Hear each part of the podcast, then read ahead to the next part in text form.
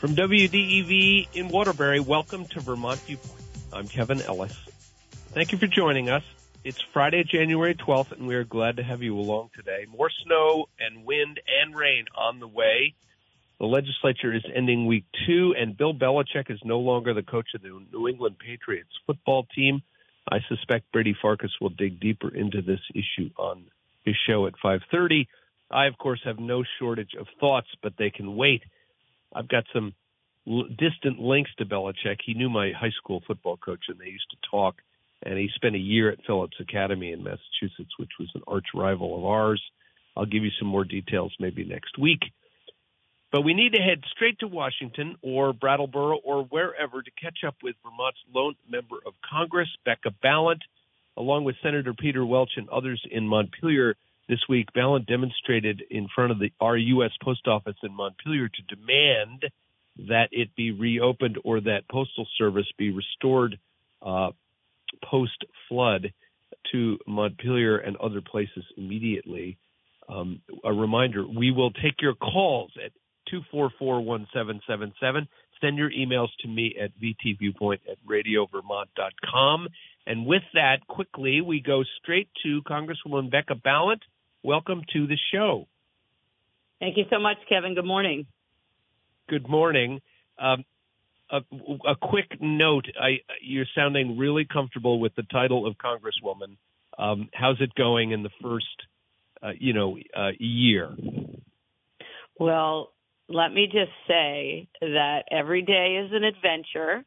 And uh, as as hard as this year has been, I just want to remind folks we we started the year with a uh, historic fight over the speaker, uh, 15 rounds, and then we lost our speaker, and we careened from a default crisis to a government funding crisis.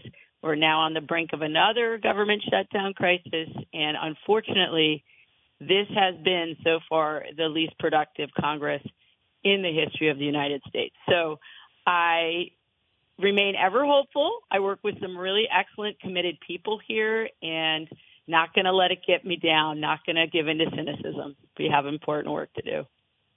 Okay. Okay, on to the post office. You were here this week uh, demanding that uh, that action be taken to restore postal service to Montpelier. Can you tell us what what exactly is the situation with the post office, and what were you doing here to accomplish that? So, so since the devastating flooding, um, of course, it didn't just attack uh, Montpelier, but many other sites around Vermont.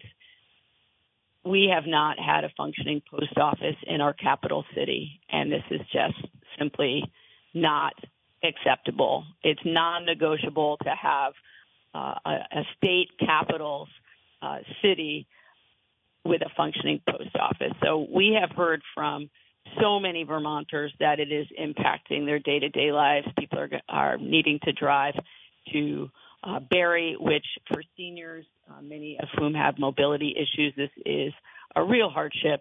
We have heard from many small businesses that this is impacting their their business, and it is I know I speak for me and and the rest of the delegation. We are united in our feeling that the postal service is not some relic of the past. It's a vital part of all communities here in Vermont, and government needs uh, to function for the people. And I, you and I have talked, I think, in the past about how there is a erosion of confidence in government in this country meeting you know basic vital functions. And we see this as part of that problem. It's a core responsibility of the federal government to make sure that we provide mail service for all of our citizens. And it's a vital feature i believe of a healthy democracy. So uh, senator sanders senator welch and i we are completely and totally committed to bringing a post office back to uh, Montpelier, and you know we have engaged with uh, the Postmaster General repeatedly over the past year. We're going to continue to do so. Our teams are working closely together on this. This is not a little issue for us. This is important. Now, uh, the, the, Postmaster General is a fellow named Louis DeJoy. Uh, some folks may remember uh, uh, he is a man of some controversy. Um, he had a very mm-hmm. controversial appearance before Congress uh, some years ago, uh, and and but the you can the president just cannot fire him. Um, can you explain to the listeners how that works at the Postal Service? Yeah, because it is at this point a, a quasi governmental um, agency essentially, and you know one thing that I know I have found some some hope in because it, it does feel bleak when he comes in, and I feel like he's evasive. He doesn't uh, answer the questions directly, and I know that there are Republicans from rural areas who feel the same way that that we do as your congressional delegation. This is not just um, an issue for Democratic districts. So there is some power to be had in on this issue. Definitely crossing the aisle. I had an opportunity to meet with um, the chair of the Oversight Committee, uh, James Comer, on this issue several months ago, and and he understands what the stakes are for rural America as well. But it's not going to be an easy fight because what we keep hearing back from DeJoy and other people um, within his shop is that well, this is all about the the bottom line, and I know. For me, looking at the fact that we spend billions and billions of dollars uh, for the Pentagon budget and we still do not have an audit, never had an audit, uh, of the, the funds that are being spent there. This is a choice that is being made in terms of our budget. We could make a different choice. We should make a different choice to make sure that every American has access to um, what I think are vital services at the post office. And so we're going to continue to link this to the health of the democracy, the strength of the democracy. And of course, you know, Bernie, he punches above his weight. I'm so glad he is where he is. He's in regular communication with the Biden administration. And so we're constantly looking for, for any lever, any tool that we can use to make a difference on this issue. Can you give us a, a reality check? Um, you know, it's tempting for folks like me to say, well, the, in the old days, you know, in the Lyndon Johnson days or JFK days, uh, the, the president would just uh, call up the postmaster general and, and say you're fired. Um, he works for a board of governors. Uh, well, right. can't the president just replace the board of governors? Uh, and we've all learned that uh, government doesn't work that fast anymore. Uh, how yeah. you know it, is it better yeah. to just get get DeJoy to to do the work that you need him to do, or is it better to have him uh, go and replaced by someone else?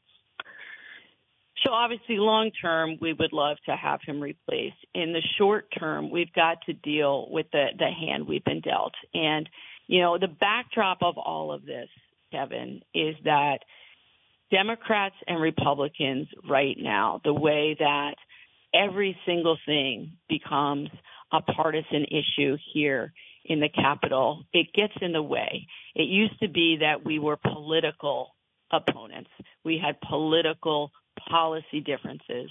And right now, the way that this has um, degenerated is that the, the kind of language that is used, even in issues like, again, basic government function, has become around demonizing and dehumanizing the other side. And of course, we have somebody uh, who's soon to be, uh, you know, at the top of the primary um, race on the Republican side who believes that Democrats are not just political opponents, they are the enemy. And the kind of rhetoric that is being used right now on the on the campaign trail is a continuation of what we saw when he was in the White House.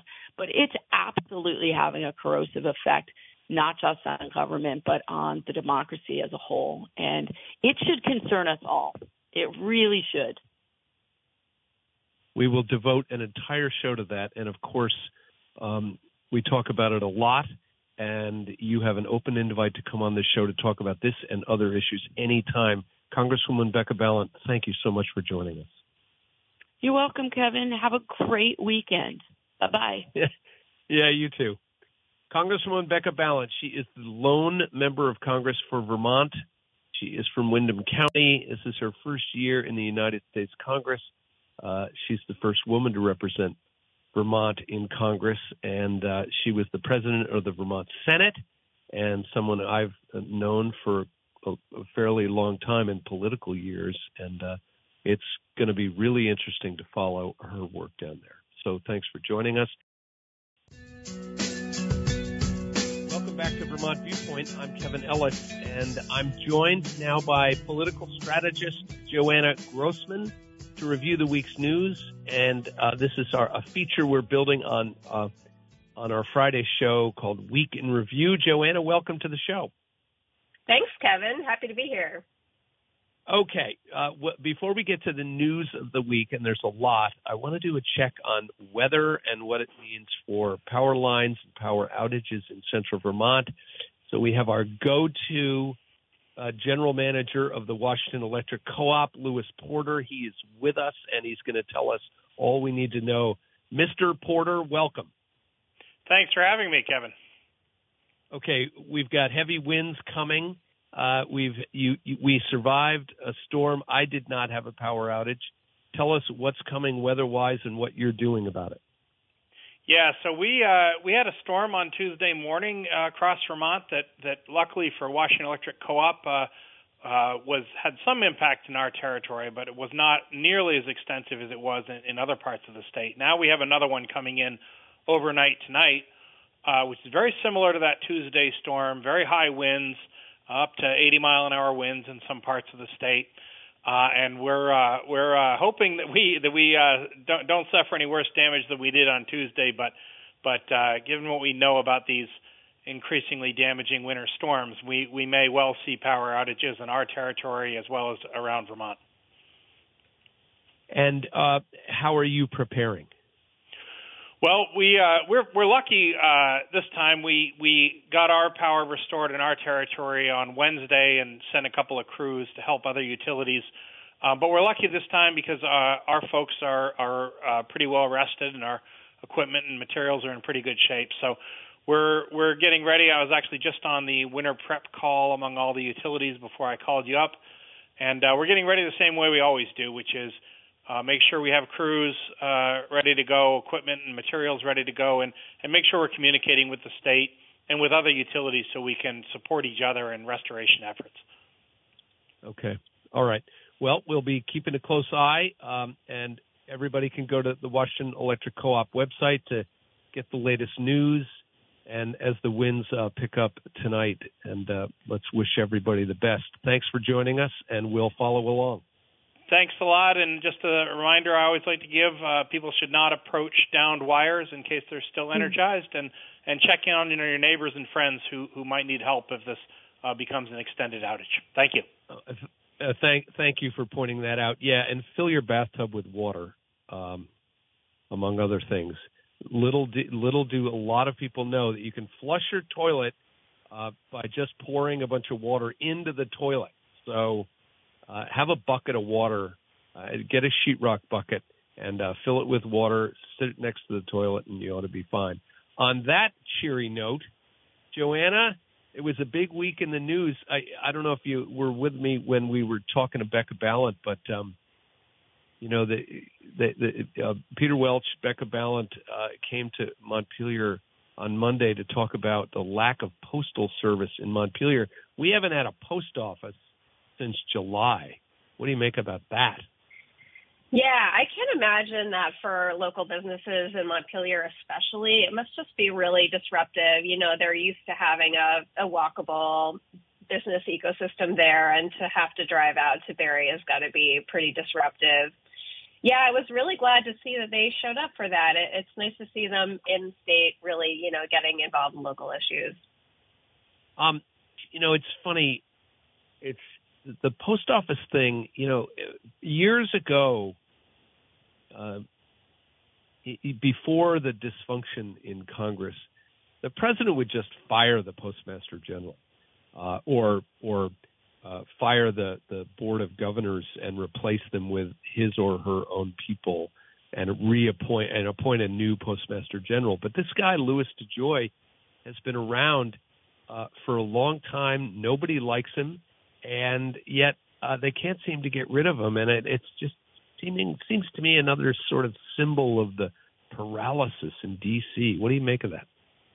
Yeah, I totally agree. I mean, I, I don't know about you, but I personally have had several pieces of mail go awry just in the past couple of years. And, you know, I grew up assuming the post office would always work and completely took it for granted. The fact that, you know, that our national government can't fix that really is a sign of dysfunction. It's, it's pretty disappointing. Yeah. Yeah. Well, we'll see. It's, um, I could hear a little weariness in Becca Balint's voice.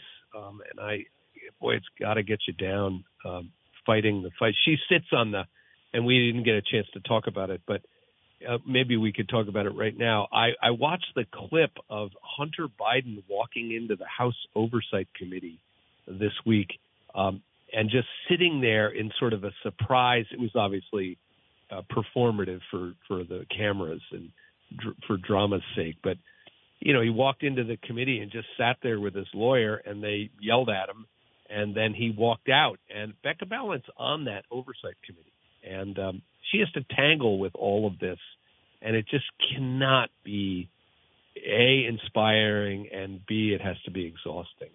So I know I you know I haven't watched that. I should go back and check it out. But it, she really is coming in at the worst time, you know, and she's such an energetic person, and I I, it's going to take someone like her to to cut through it. I, I'm going to have to go back and see that clip.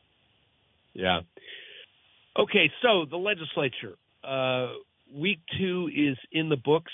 Uh, let's see. Week one, the House overrides the governor's veto on a bottle bill modernization bill uh, with plenty of votes to spare.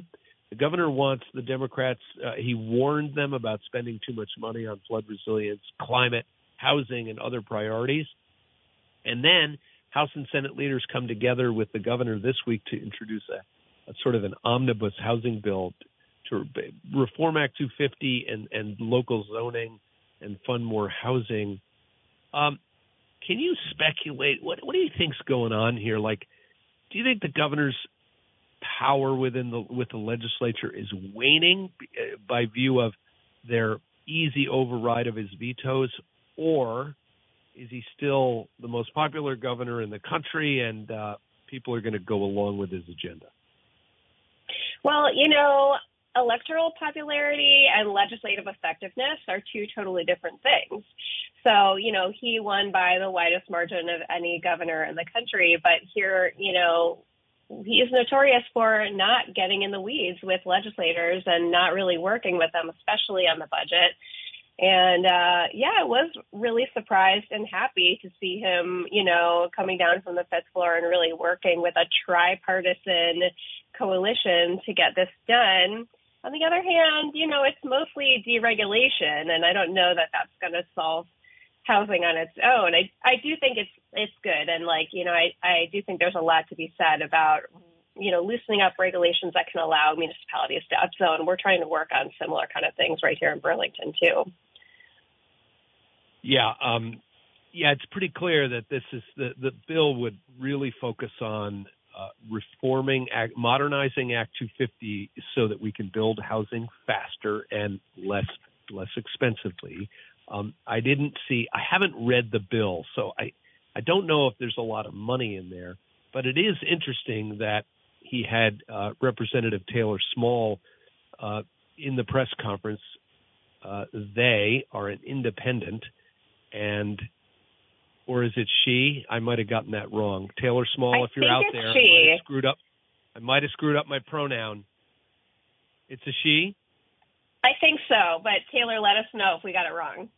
Yeah, Taylor, if I got it wrong, I apologize. Let me know. But Taylor was there at the press conference along with Ashley Bartley, who's a, a leading uh, House Republican, and Democrats are for this too. So uh, we'll see where it goes. Um, okay, my least favorite issue in the world. Uh, Vermonters can now place bets on three digital pro- platforms on their phones to bet on sports. I know this is probably the thing that keeps you up at night, uh, your ability to bet on sports. What do you think? Oh my God, this is this issue has also been kind of a pet peeve of mine. I couldn't believe last year, you know, last couple of years was like such so much going on, and this kept coming to the top of the agenda, and I kept thinking, oh my gosh, who cares? But I don't know if you saw. Um, listeners should really check out a little snippet in final, final reading yesterday that Digger did. These reporters like desperately trying to figure out how to use the platform and could just barely do it. Uh, it yeah. just seemed silly, and uh, I don't know. I mean, I hope it brings in revenue. One of the one of the funny things I I wondered about. It's not funny. I mean, no addiction is funny, but um, you know, they have set aside the first two hundred fifty thousand dollars to help folks with gambling addiction, and I had to wonder if that really is allocatable. I don't know if that's a word here in Vermont. Is there really is that really a significant issue? But maybe it will become it because of this these platforms. I really don't know. Yeah, I, for me, I'm gonna I'm gonna reveal my my senior status. It's just uh, I don't know. It's just an, a, a chipping away at the at the at the uh, authenticity of sports, uh, uh, the best parts of sports, and uh, the idea of. I know Brady Farkas, our sports guy here at the station, disagrees with me, so we'll fight about it when we bring him on. But I don't know. I, I'm not going to be doing uh, I'm glad we get the revenue, but uh, I think it's like putting a casino in Vermont somewhere. I don't know. I don't know. I, I'll be interested to see if people really care about it. I mean, I'm just not a sports fan very much myself. So, um, you know, even when people talk about their like fantasy baseball teams, I'm like, okay, it's important to you. Yeah. Yeah, right. Okay. I noticed that the House, Joanna, passed a bill uh, to bring us overdose prevention centers in the state. Uh, again, I haven't read the details, but I think, uh, and the governor has, I think, said that he would uh, veto this bill. Uh, so, I, what what's going on here? I think there'd be two uh, uh, overdose prevention sites, but I, we need to get into the details of what exactly that means. I know it's a big issue in Burlington what I saw too is that the House approved, um, they passed a bill that would support two different sites. I haven't seen if there was any definitive language about where those would be, but I know Burling, the Burlington City Council and the mayor have been pushing hard here to set up harm reduction sites here in Burlington. I mean, the overdose situation here is just off the charts. It's completely taxing our emergency services. I mean, you literally see people struggling in town. I mean, I just have never. I'm from big city, and I, have never seen anything like it. It's really, really necessary.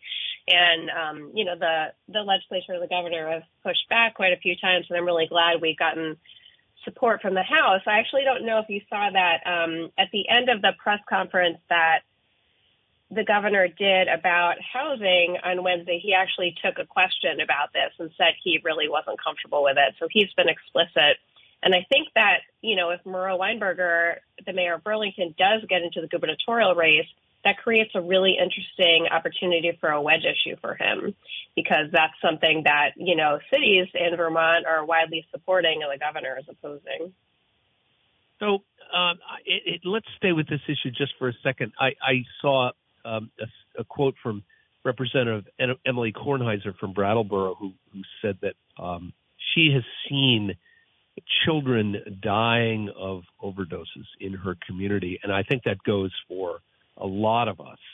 Um, and yet, you know, the governor is of a generation uh, for whom this is sort of culturally, you know, the idea of the government endorsing a place where you can go and take drugs uh, in a safe manner is sort of culturally a, a non-starter for Phil Scott, and I would add, you know, a lot of people over the age of sixty or whatever.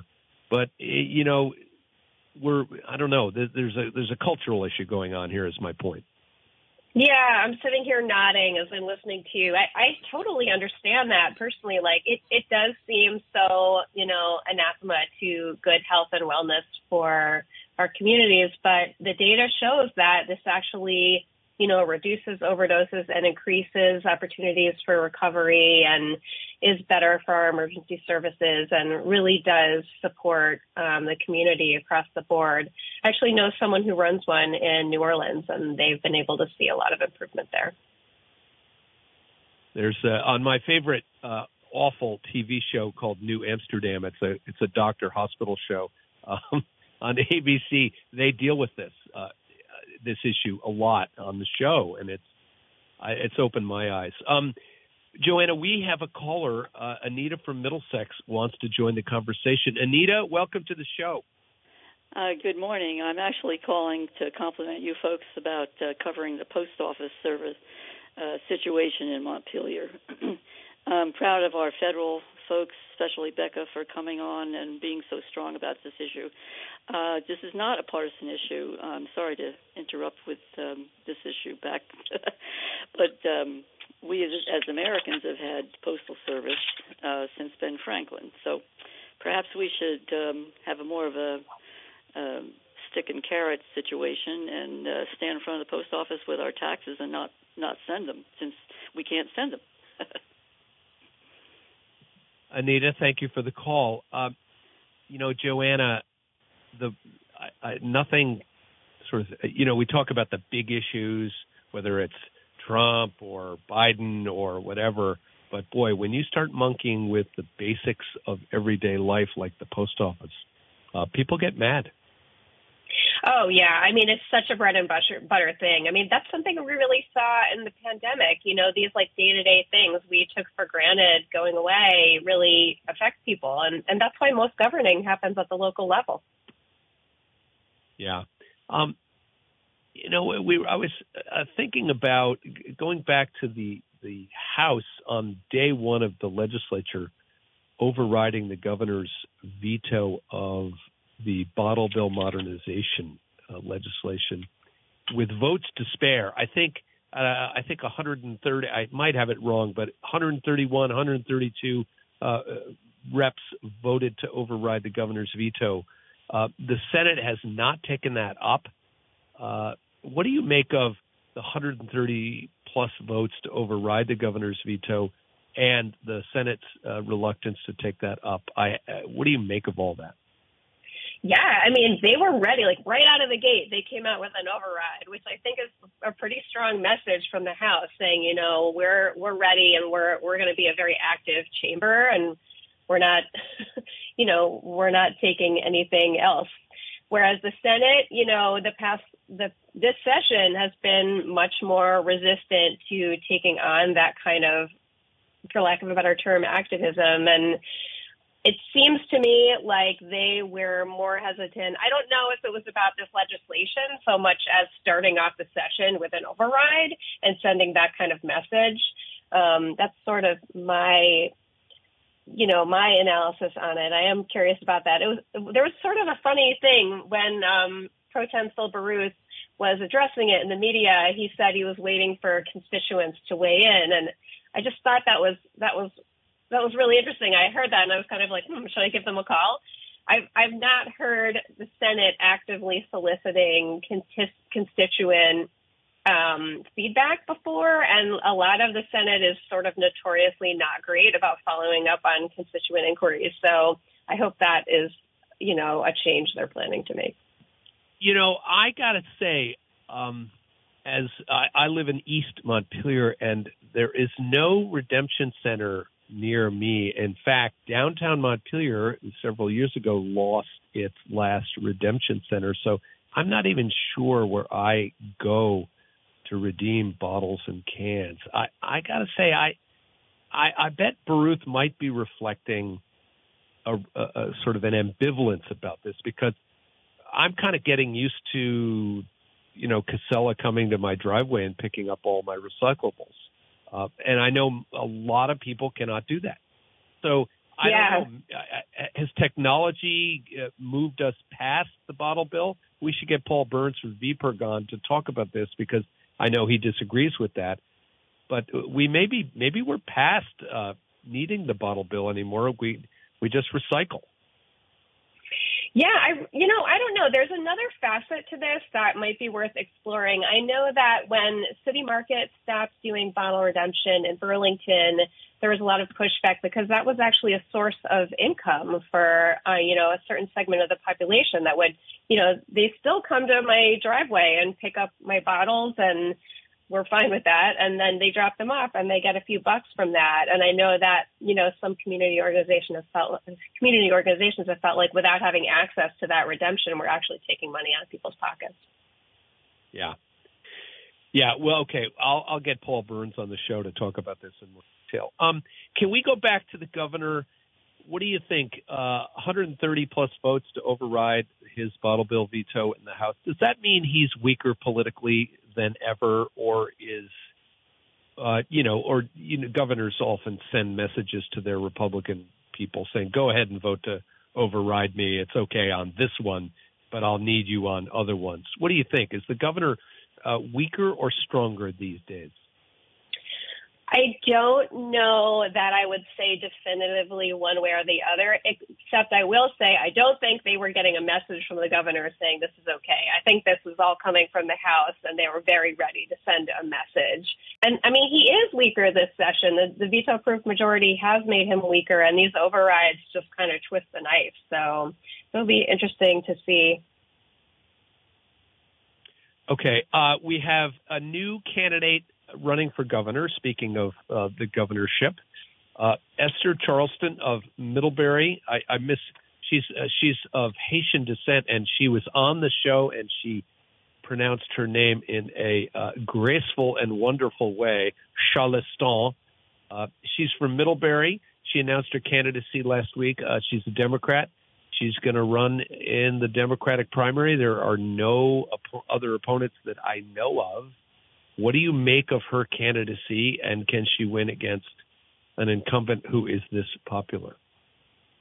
Yeah, well, I am just glad, first and foremost, to see the Democrats putting someone in the race and trying to make that a competitive um, race. You know, it, it seems like they haven't put a lot of energy into that in a couple years, and I believe strongly in competitive elections. So no matter what, it's really good for democracy.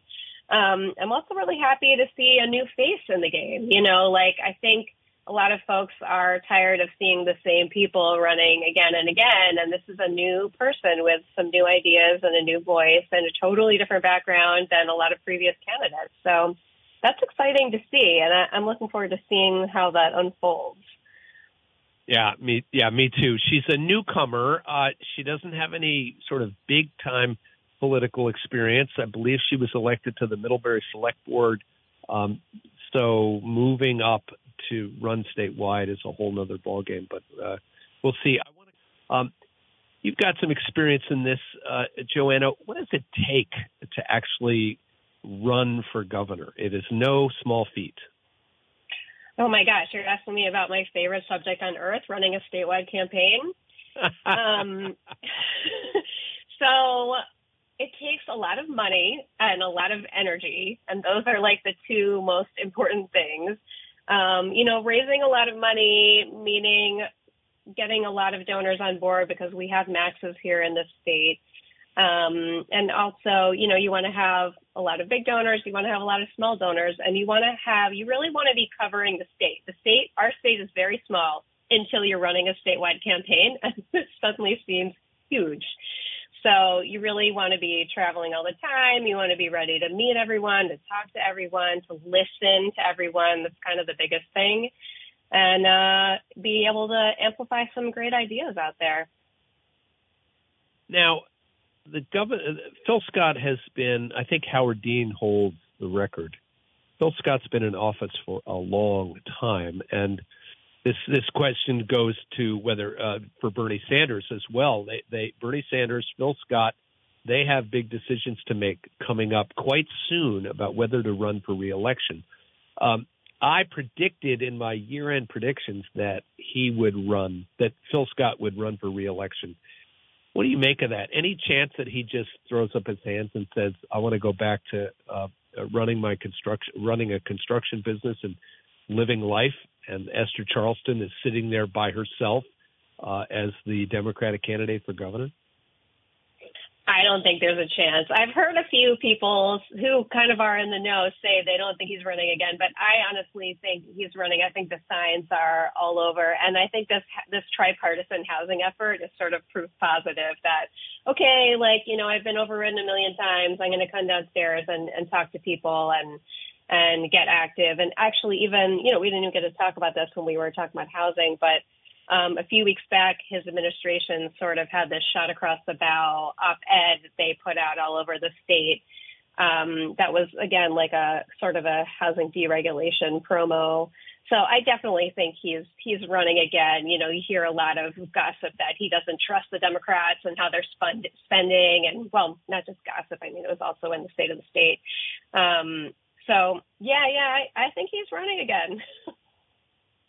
and and well, you know, when I was getting my COVID shot at the Barre Auditorium, it seems like 25 years ago, um, I was sitting next to his best friend, uh, the jeweler Richard Wabi uh, who's been on this show to talk about this stuff, and I said, "Hey!" I yelled out across the Barre Auditorium, "Hey, is the governor running again?" This is a couple of years ago, and he said he will continue to run and serve as long as he thinks the job has not yet been done. Uh, and there was a little thing in his voice about, you know, uh, not trusting the Democrats with uh, spending and taxes. So I think I agree with you. I think he's going to run again. Yeah, I think so. It's funny. I, I was asking um, a senior senator um, this question recently, and they sort of had this idea that he was going to stay until the sort of like senior class of senators retired, and that they were all hell bent on staying until he left first. And I was like, well, that's going to be a really interesting standoff. Yeah. Well, well, one of the worst kept secrets in Montpelier is that. Uh, Miro Weinberger is considering the mayor of Burlington is considering a run for governor, and it it it's odd to me because you, when you talk to people, he's either uh, highly respected or somewhat reviled by pe- some people. Um, but and I, I I'm not sure how that sort of breaks down for Miro Weinberger. I'm not sure uh, whether he would be a, a good candidate for governor or not? What do you make of it? Yeah, his popularity has waned pretty dramatically here in Burlington, and I haven't heard of folks outside of Burlington really saying much at all about him. I I don't, you know, but I do hear a lot of animosity towards Burlington in general outside of Burlington. Yeah. So I don't see him being a fan favorite, but you know, you never know. There's it's it's early in the uh, in the electoral cycle here in Vermont. Yeah, anyway. it is. You're right. And uh, uh, former Mayor Peter Clavelle uh, ran for governor and was was uh, beaten badly by Jim Douglas, if memory serves. And I, it's very tough, I think, to be a mayor of any city in any state in the country and then uh, win the governorship. But uh, well, well, we'll see. You know, Weinberger has surprised people uh, before. He has, yeah. It'll be. I do think that harm reduction site could be could really play out as an interesting wedge issue to, um, you know, cast some real daylight between him and Phil Scott. But actually, politically, they're not that far apart. So, you know, I am interested to see how that plays out. Yeah, yeah, and and Weinberger, of course, is a, a, a former housing executive. He knows how to build housing, um, and he could bring that to the job. Um, but we'll see. What do you make of a decision coming up for Bernie Sanders about running for reelection? Oh man, I don't think he's going anywhere. Uh, a recent, um, you know, a, a big Politico in the state recently said to me that he was going to. What did he say? He said he was going to die in his boots or you know be serving i don't know something like that yeah yeah, yeah. I, I don't think he's going anywhere I, I think bernie's really there for the long haul it would be great to free up another seat at the top of the ticket a lot, there's a lot of people waiting in the in the wings who really want to run but in, you know there's this culture in vermont we could do a whole show about this there's a culture in vermont of not challenging an incumbent in your own party and uh, until there's movement in that seat there's a lot of people who aren't going to be running Okay, in the minute and a half we have left, I, I can't let you go with asking about former President Donald Trump. Uh, just just be a regular citizen for a minute uh, and try to kind of deal with this. Civil court cases, criminal court cases, 91 charges, leading contender for the Republican nomination for president. Uh, goes on Fox News while the other Republicans are debating. Uh, it's almost like he owns owns Fox News. What do you make of Trump just as a citizen at the moment? Do you think that uh, that he could go down, or do you think that he is cruising to the nomination? I think he's cruising to the nomination, and I think it's proof positive of how hard it is right now for Americans to change their minds. They're just so doubled down. Yeah. Double down because they're busy? No, I mean double down because they're like, yeah, you know, okay, we like Trump and we're just kind of not going to take in all this additional data. Like we liked him before, yeah. we're just sticking with him. Oh, yeah. Well, like it or not, it is it is the the political story uh, of the of the day. It's it's an amazing. We've never seen it. Joanna Grossman, uh, as always, thanks. I appreciate it, and we'll see you next time here on Vermont Viewpoint.